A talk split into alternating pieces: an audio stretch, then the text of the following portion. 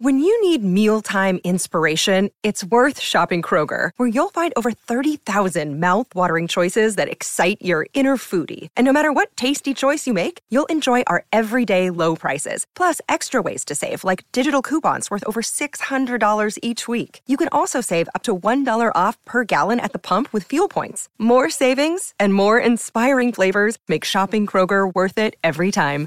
Kroger, fresh for everyone. Fuel restrictions apply. Hey, quick note there are English and Spanish episodes of Anything for Selena. This is the English one. Si quieres escuchar en español, vuelve al feed y selecciona la versión con el título en español. Produced by the iLab at WBUR, Boston.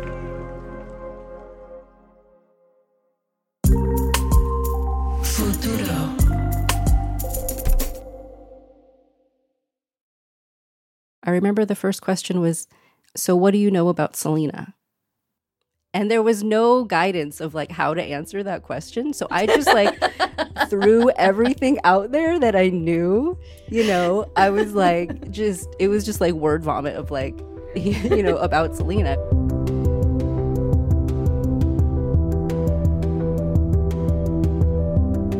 That's Kristen Torres. She's the first producer of Anything for Selena.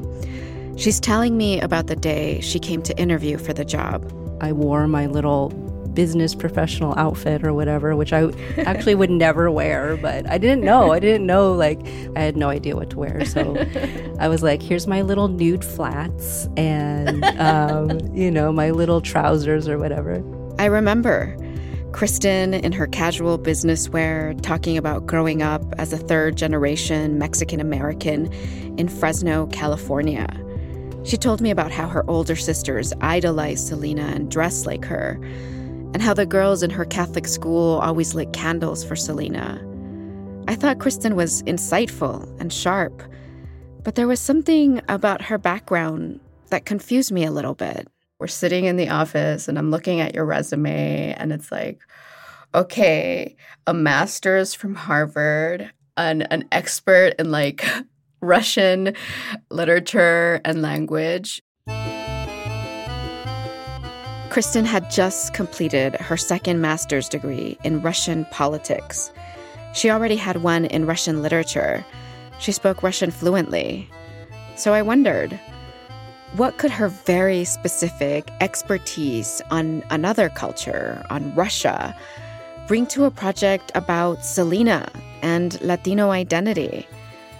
Well, the more I learned about how Kristen ended up in front of me that day, the more I realized that her story needed to be in this podcast. Because I knew that we had to go way deep on one specific aspect of Selena's legacy.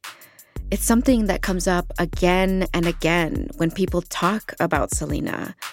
And I could see it all over Kristen's story.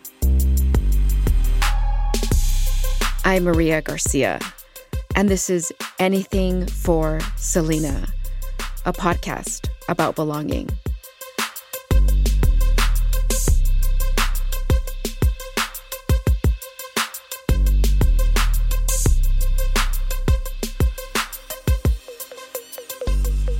Spend a year of your life hearing people talk about Selena, and you'll start to notice a pattern. She was learning how to speak in Spanish. You know, she primarily knew English. So a lot of people can relate to that. And so, like, they are look, sort of looking down their nose at you for not speaking Spanish or not pronouncing the words correctly. Something that I'm still working towards is my Spanish fluency.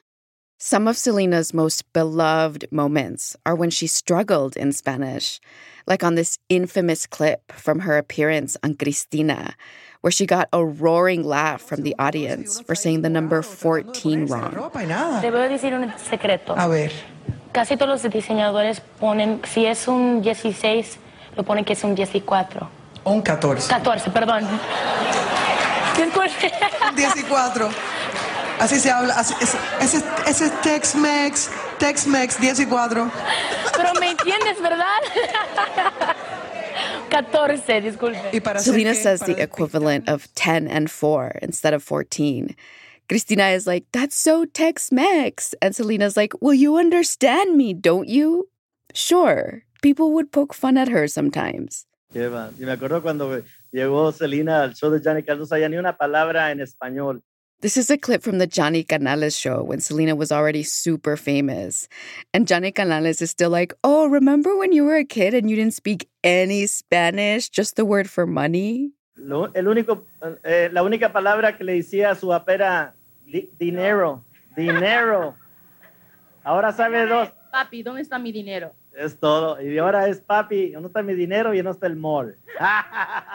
and Selena just plays along. It was one of her signature things, never taking herself too seriously. I mean to speak Spanish.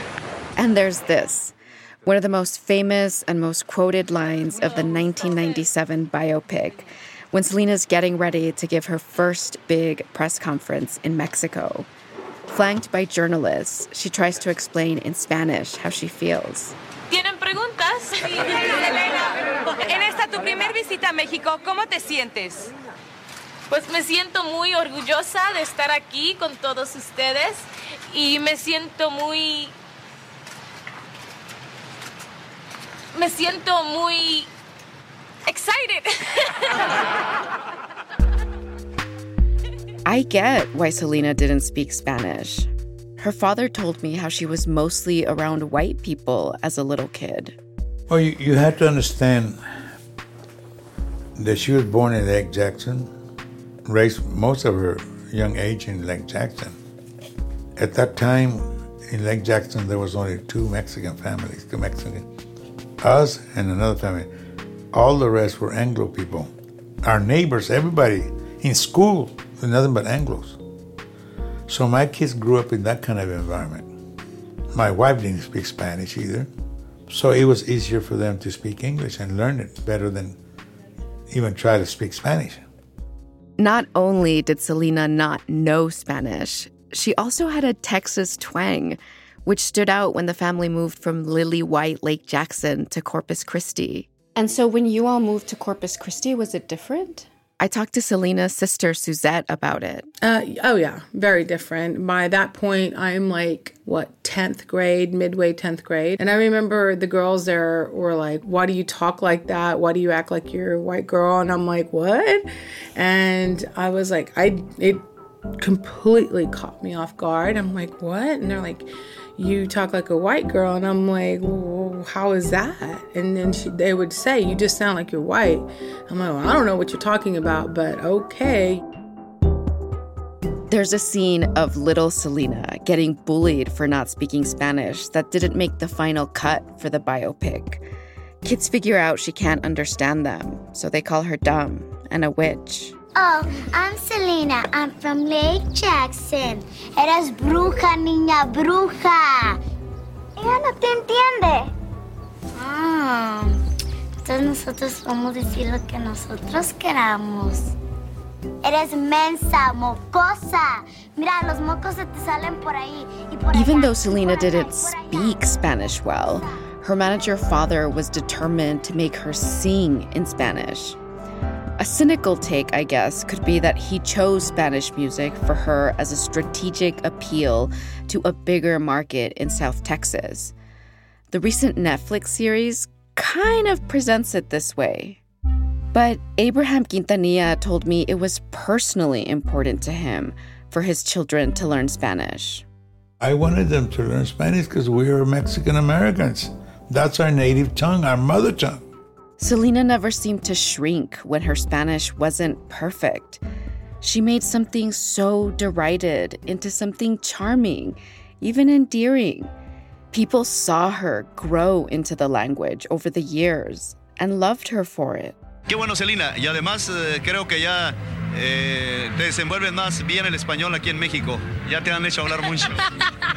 Te sales. Porque al principio sí batallaba. Sí, al principio fue muy difícil, pero es que tengo muchos amigos aquí en, en Monterrey y también en México que me han ayudado. So, why is this part of Selena's legacy, the way she spoke, such a huge deal for people? Why is it that even a quarter century later, the way Selena talked still seems radical, and resonant. Well, I believe that the story we're about to hear, our producer Kristen's story, answers that question. So we're going to do something a little different here. We're going to stick with Kristen's story for a while because her story shows us why the way Selena spoke mattered so, so much.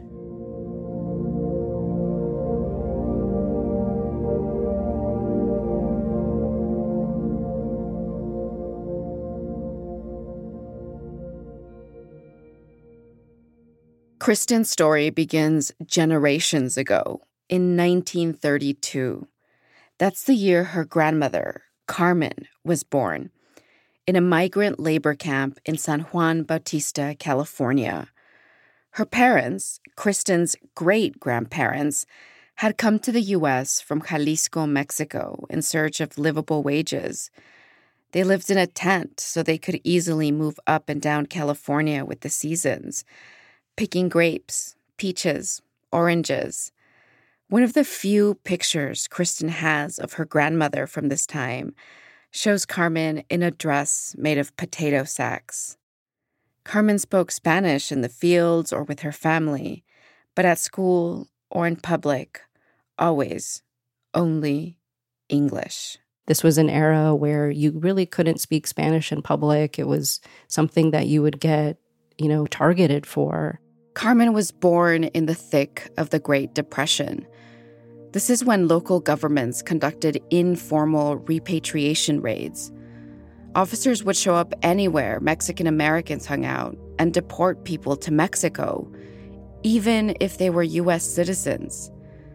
Now we know the U.S. exiled about a million of its own citizens from their country. The offense? Looking or sounding Mexican. The federal government wasn't the one actually deporting people, but it implicitly approved of the raids, with President Herbert Hoover using the slogan American jobs for real Americans. And some cities banned Mexican Americans from government employment. In other words, being Mexican at this time in the world was hazardous. And Kristen's grandmother, Carmen, was born into this world.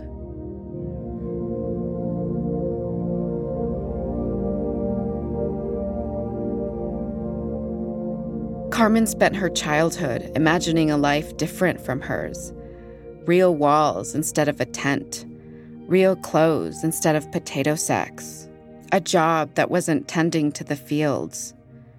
The people who had those things all spoke English English without an accent. So when Carmen had a daughter, whom she named Debbie, she mostly spoke English with her. And when Debbie had a daughter, Carmen made Debbie promise that she would not teach the baby Spanish. Debbie kept that promise.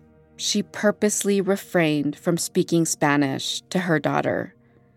That daughter is Kristen my grandma would say she's going to get confused. Like, if you're teaching her from a young age, she's going into school, like, you don't want her to get tripped up and, you know, not learn how to read correctly or not learn, learn how to write correctly because she's like thinking in Spanish. And, you know, you don't want her to have this accent that she can't lose.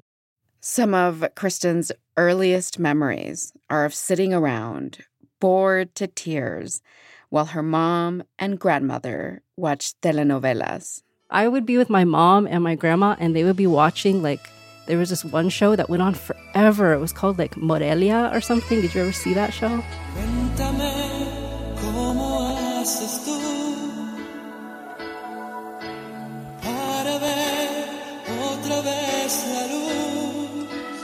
I would just be so bored because I would be sitting on like on the floor with them like I was a kid and they'd be watching it and they'd be crying because like Morelia and her long lost love or whatever the story was, like they'd be crying and they'd be laughing and I would have no idea what was going on.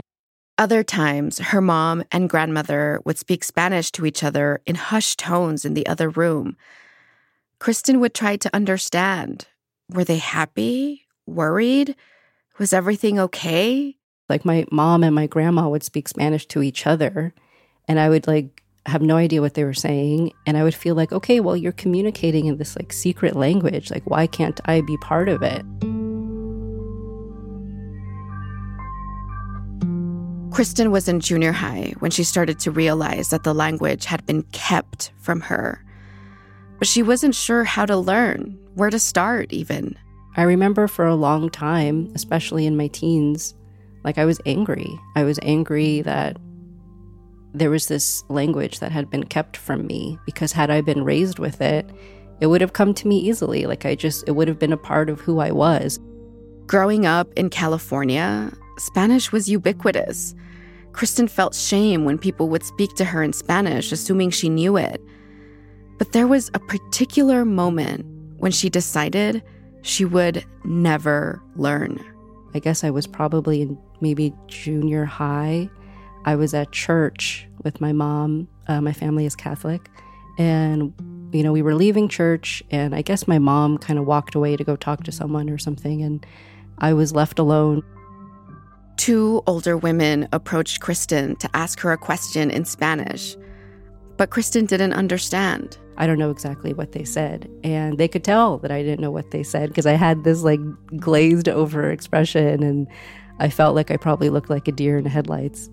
And all of the sudden, like they just were, you know, they like their, their faces turned, like their faces just like, you know, turned into this scowl. What they said to her next would stay with Kristen forever. Shame on you. In English, they were like, shame on you, shame on your mother, shame on your family for not teaching you Spanish. You should know your language. Looking back, she says that was the moment, the moment that made her reject Spanish. But it was more than just language. Growing up, Kristen felt like the message she was getting from her family was that being Mexican American was something you had to transcend.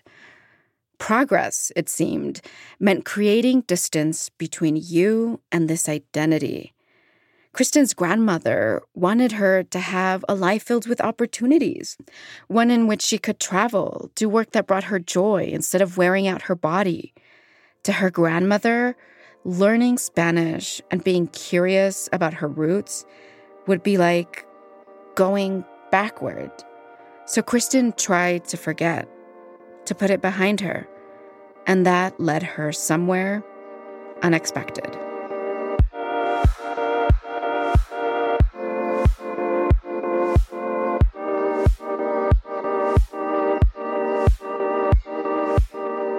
It started in high school.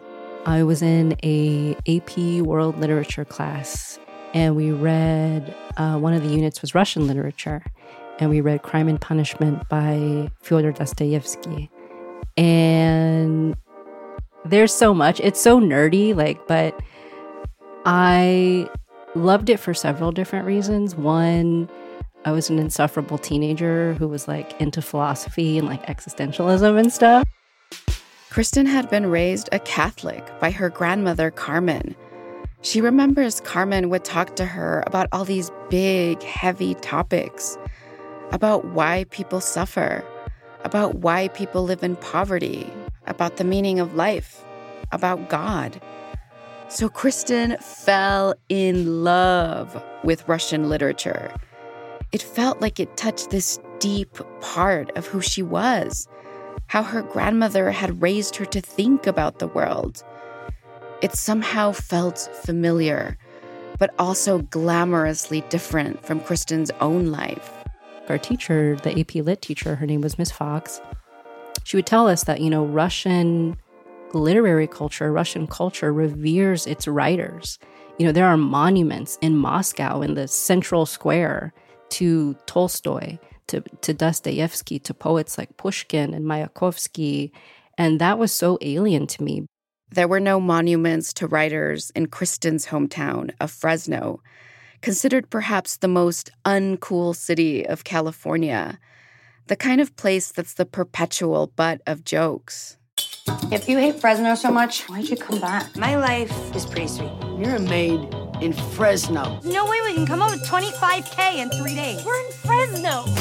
I need you. So when Kristen got to college, she tried to start a new life.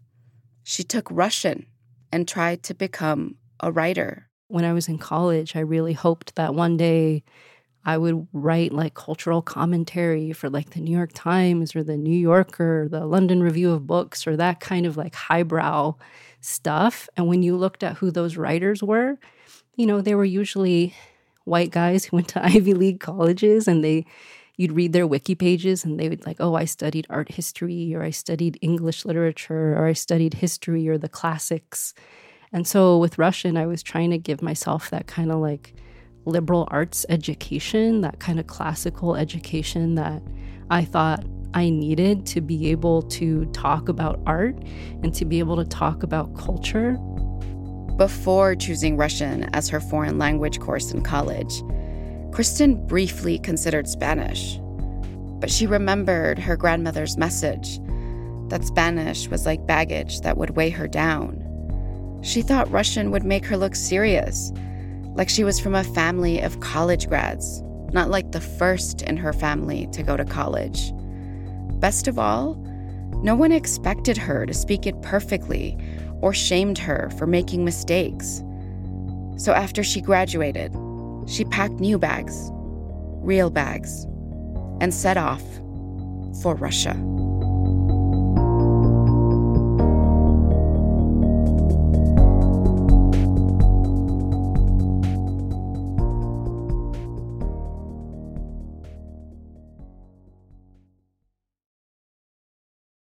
A gruesome scandal at the nation's most prestigious university shines a light on a macabre and lucrative world of buying and selling human remains. Human body parts taken by a manager at the Harvard Medical School morgue and then sold to customers online. So my first skull is right there on the top shelf. That's my first and my favorite. I'm reporter Ally Jarmanning, and this story raises some tough questions.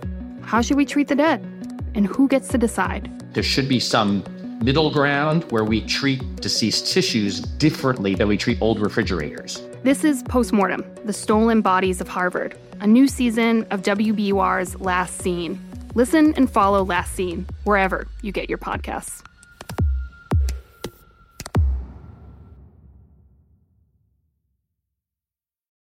In the dead of January, in the dead of Russian winter, I landed in the St. Petersburg airport, like in the middle of the night. I really didn't speak the language that well yet. I like could read it, but speaking it and understanding it was still very hard. And I had like a coat from Forever 21, this like olive green coat that at the time was like a popular item. Um, but it had like no lining. I didn't have any gloves, but like I was still excited.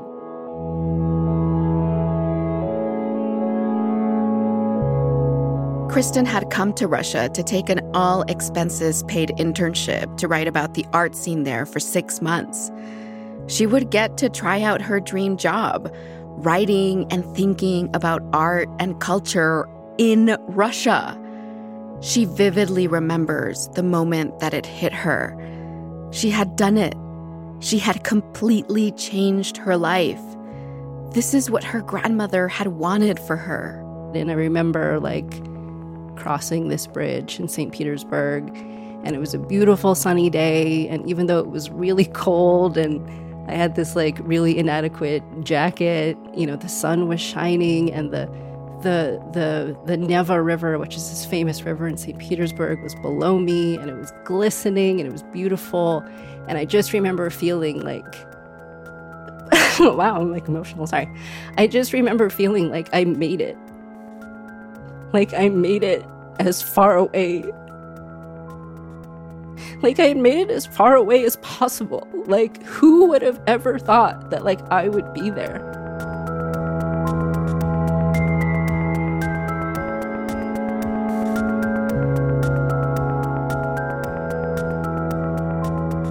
In that moment, Kristen thought of all it had taken to get there. From lowly Fresno to opulent St. Petersburg, all the tiny decisions that had led up to this, the hard work her family did across generations to go from working in migrant labor camps to writing about art in Russia. That was the whole idea was that that hard work was going to eventually lead to something, eventually lead to someone being able to go travel or follow their dreams and like that person was me, you know. And there was a sense of like gratitude but also like just um there was a sense of gratitude, but there was also a sense of guilt. Like, why me? Like, the idea that all of this effort and hope and, you know, money and everything that had been invested finally kind of paying off in me, it felt like, you know, it, felt like it was my achievement, but it was also their achievement in the weirdest way. Like, you know, like, getting to Russia was the achievement of my grandmother and my mother and all of their work.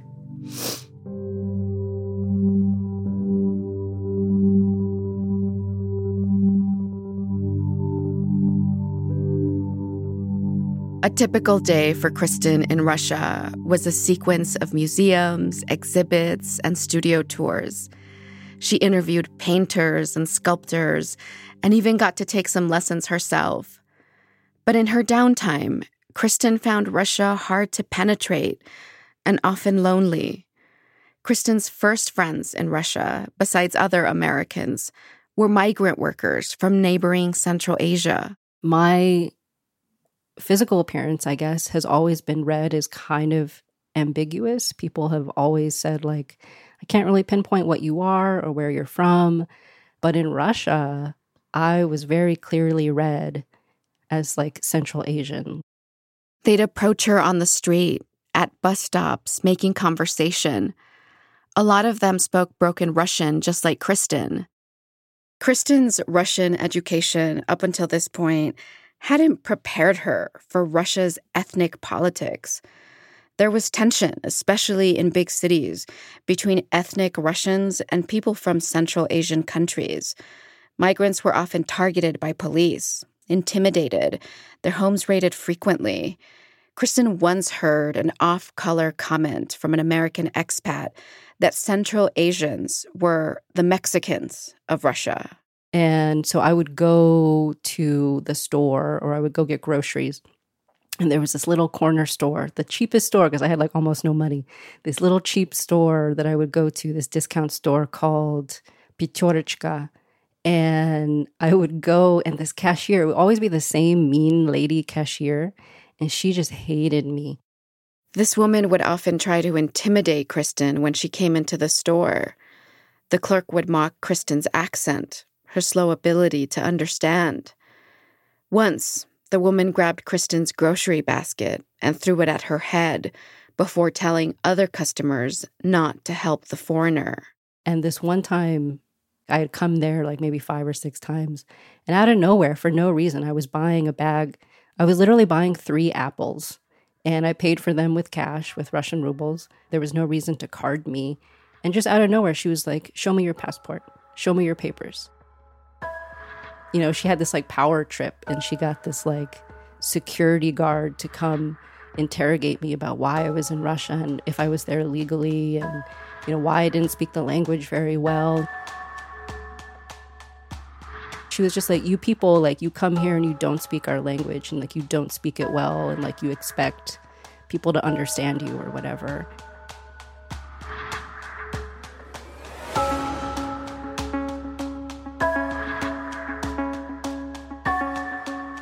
and you know i started crying like i was just so scared in that moment kristen thought of her grandmother carmen she felt a compassion for Carmen she hadn't experienced yet, an understanding of why Carmen had been so adamant not to teach Kristen Spanish.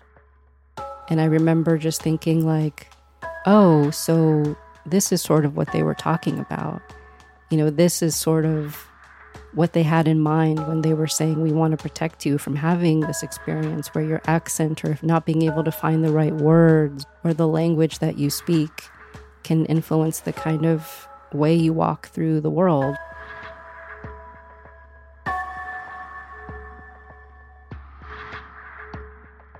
Yeah, I did have more compassion. And I think all of that was around the same time that I kind of let go of some of that anger and let go of some of that, you know, just bitterness, I guess.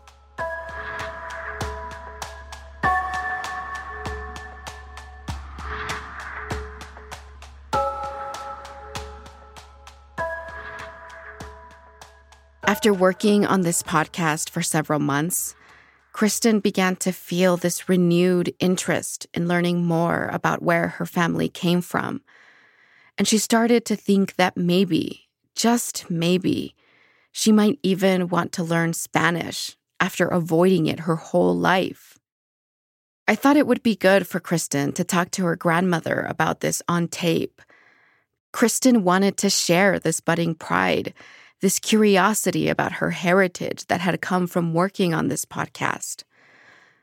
So, flying to Fresno to interview Kristen's grandmother was always part of the plan. But then, last February, just before 2020 dissolved into the worst year possible for everyone, something changed. One night after work, as she walked home from the bus stop, Kristen called her grandmother to wish her a happy Valentine's Day, but her uncle picked up the phone. He said her grandmother had just been taken away by the paramedics. It had all happened so fast, he didn't have any more details. In Boston, 3,000 miles away from her family in Fresno, Kristen began praying on the rosary her grandmother had given her just a month before. She prayed that she'd be able to see her grandmother one more time, that she would have time to fly home. The next morning, the phone rang. It was Kristen's mom. Her grandmother, Carmen, was gone. It felt like all of a sudden this this huge weight of knowledge that I was never going to hear from her again and I could never ask her any of my questions. And I would never get to share with her what I was working on, and I would never get to ask her all the things we wanted to ask her about.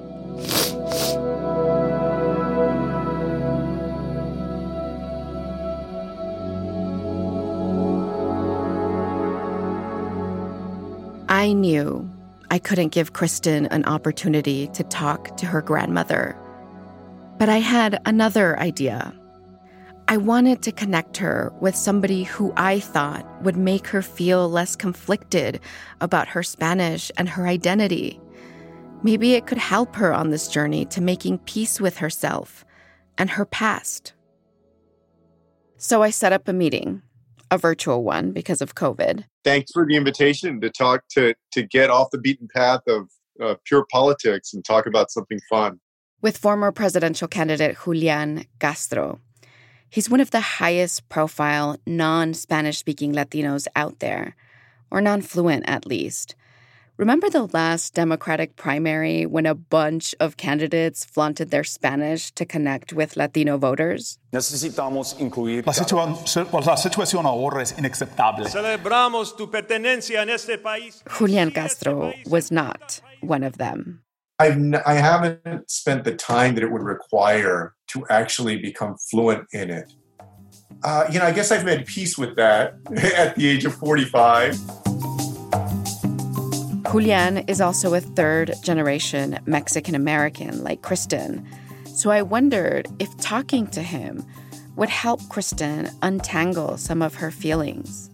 Well, you know, my grandmother, of course, came from Mexico and spoke Spanish. Uh, and then my mother, when she was growing up, she learned to speak Spanish more slowly because English was the dominant language in school. And she and her peers would get punished, hit with a ruler or punished in other ways for speaking Spanish in school. Yeah. Mr. Secretary, I'm wondering, and this is like you know, something that I've felt a lot growing up. And so I'm just curious if you've ever felt the same way. you know, sometimes I feel very conflicted. Like I want to learn Spanish so that I can connect with my roots and, and my history that way.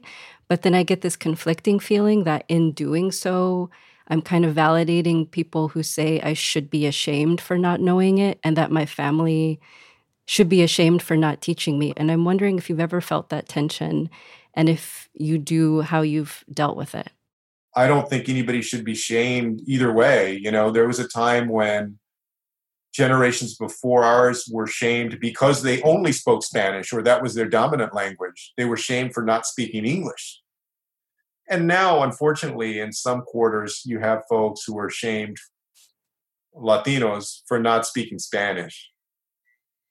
And those those two are not the same. They come, I think, from different places, but sometimes they have the same effect, which is to devalue people and suggest that somehow they don't measure up as human beings. And that's not true. Uh, I still believe that over the course of the next few years, I will get fluent in Spanish. but you know, I, at this point, I don't feel this burning need to do that to validate to anybody who I am or I'm not. Like I know who I am, and you know, I'm, I'm confident in the fact that there are a lot of folks who had my upbringing who also are not fluent in Spanish, that they're every bit as much Latina or Latino as anybody else. Kristen's story shows us why seeing Selena embrace Spanish, no matter how much she struggled, was so profound. Because for generations before Selena, some of us, like Carmen, had to let go of the language to survive. And others, like Kristen, were made to feel shame if they got Spanish wrong, made to feel inadequate. But Selena was the opposite of inadequate, even with her halting Spanish. It's like she took these decades of trauma around a language and somehow made it vanish. Y me siento muy, muy bien y orgullosa de ser una parte de, de, la música. Bueno, cuando yo estaba muy chica, este, pues en junior high, este, you know, cada, no sé cómo dice en español, los pep rallies, ¿no? No sé, pep rallies en español. Kristen has been on this Selena journey with me from the beginning. We've been actively thinking about, researching, listening to Selena full time for more than a year constantly hearing her voice, Selena's speech, her articulation, her sound. It's always on my mind. Yes. Do you want me to fix this for you? Oh, yeah. It'll be here. Look up. Thank you. No, don't worry about it.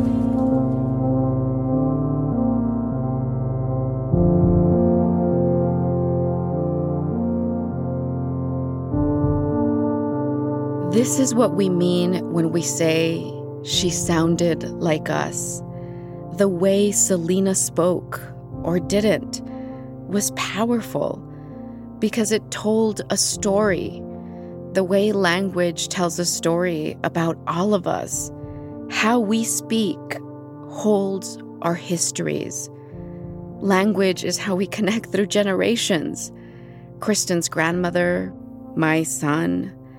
I've tried to pass Spanish to my son but it's been a little hard, and I talked to Kristen about it.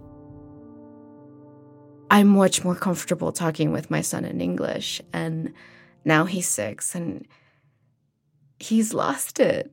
Like he I realized it like this summer. Like I thought I thought he could still speak some Spanish. Like I thought he could still hold a conversation. And then we got here to El Paso you know, so I could write this podcast. And I realized, like, oh my God, my son cannot communicate with his cousins. He cannot communicate with my grandmother, with my mom, like, not extensively.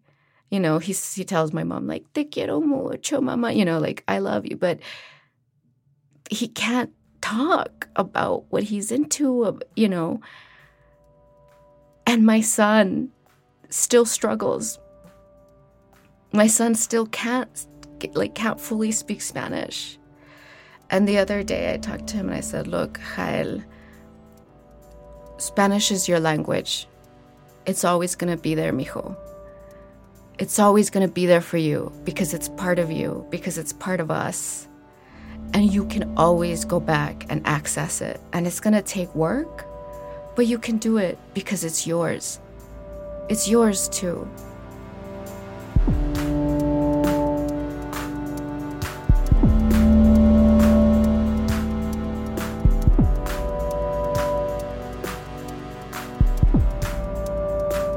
I'm not concerned with my son speaking proper Spanish. The pursuit of perfect Spanish, to me, is often rooted in white supremacy, the remnants of colonialism, a cruel system that made European language the standard and sought to eradicate our indigenous roots. I'm not interested in Spanish for Spanish's sake. But I want to teach my son what La Reina said. It's never too late to ask who you are, to explore yourself, to ask what stories language holds for you. For me, my border Spanglish is my birthright. And I want my son to know that even though our language is not entirely from here or from there, it is whole. We are whole.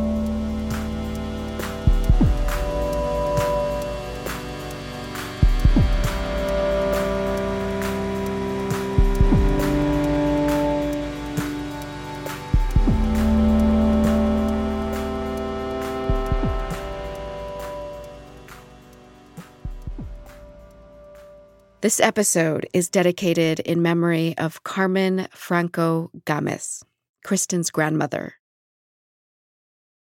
Next week, we go down an internet rabbit hole. Selena, sweetie, I am so sorry. I am A so quarter sorry. century after her death, Selena is breaking the internet. On social media and platforms that weren't even imaginable when she was still alive. You guys can understand that that everything you read on social media is not true. We'll tell you about Selena's legacy in memes and how people online grapple with the void she left behind. That's next time on Anything for Selena.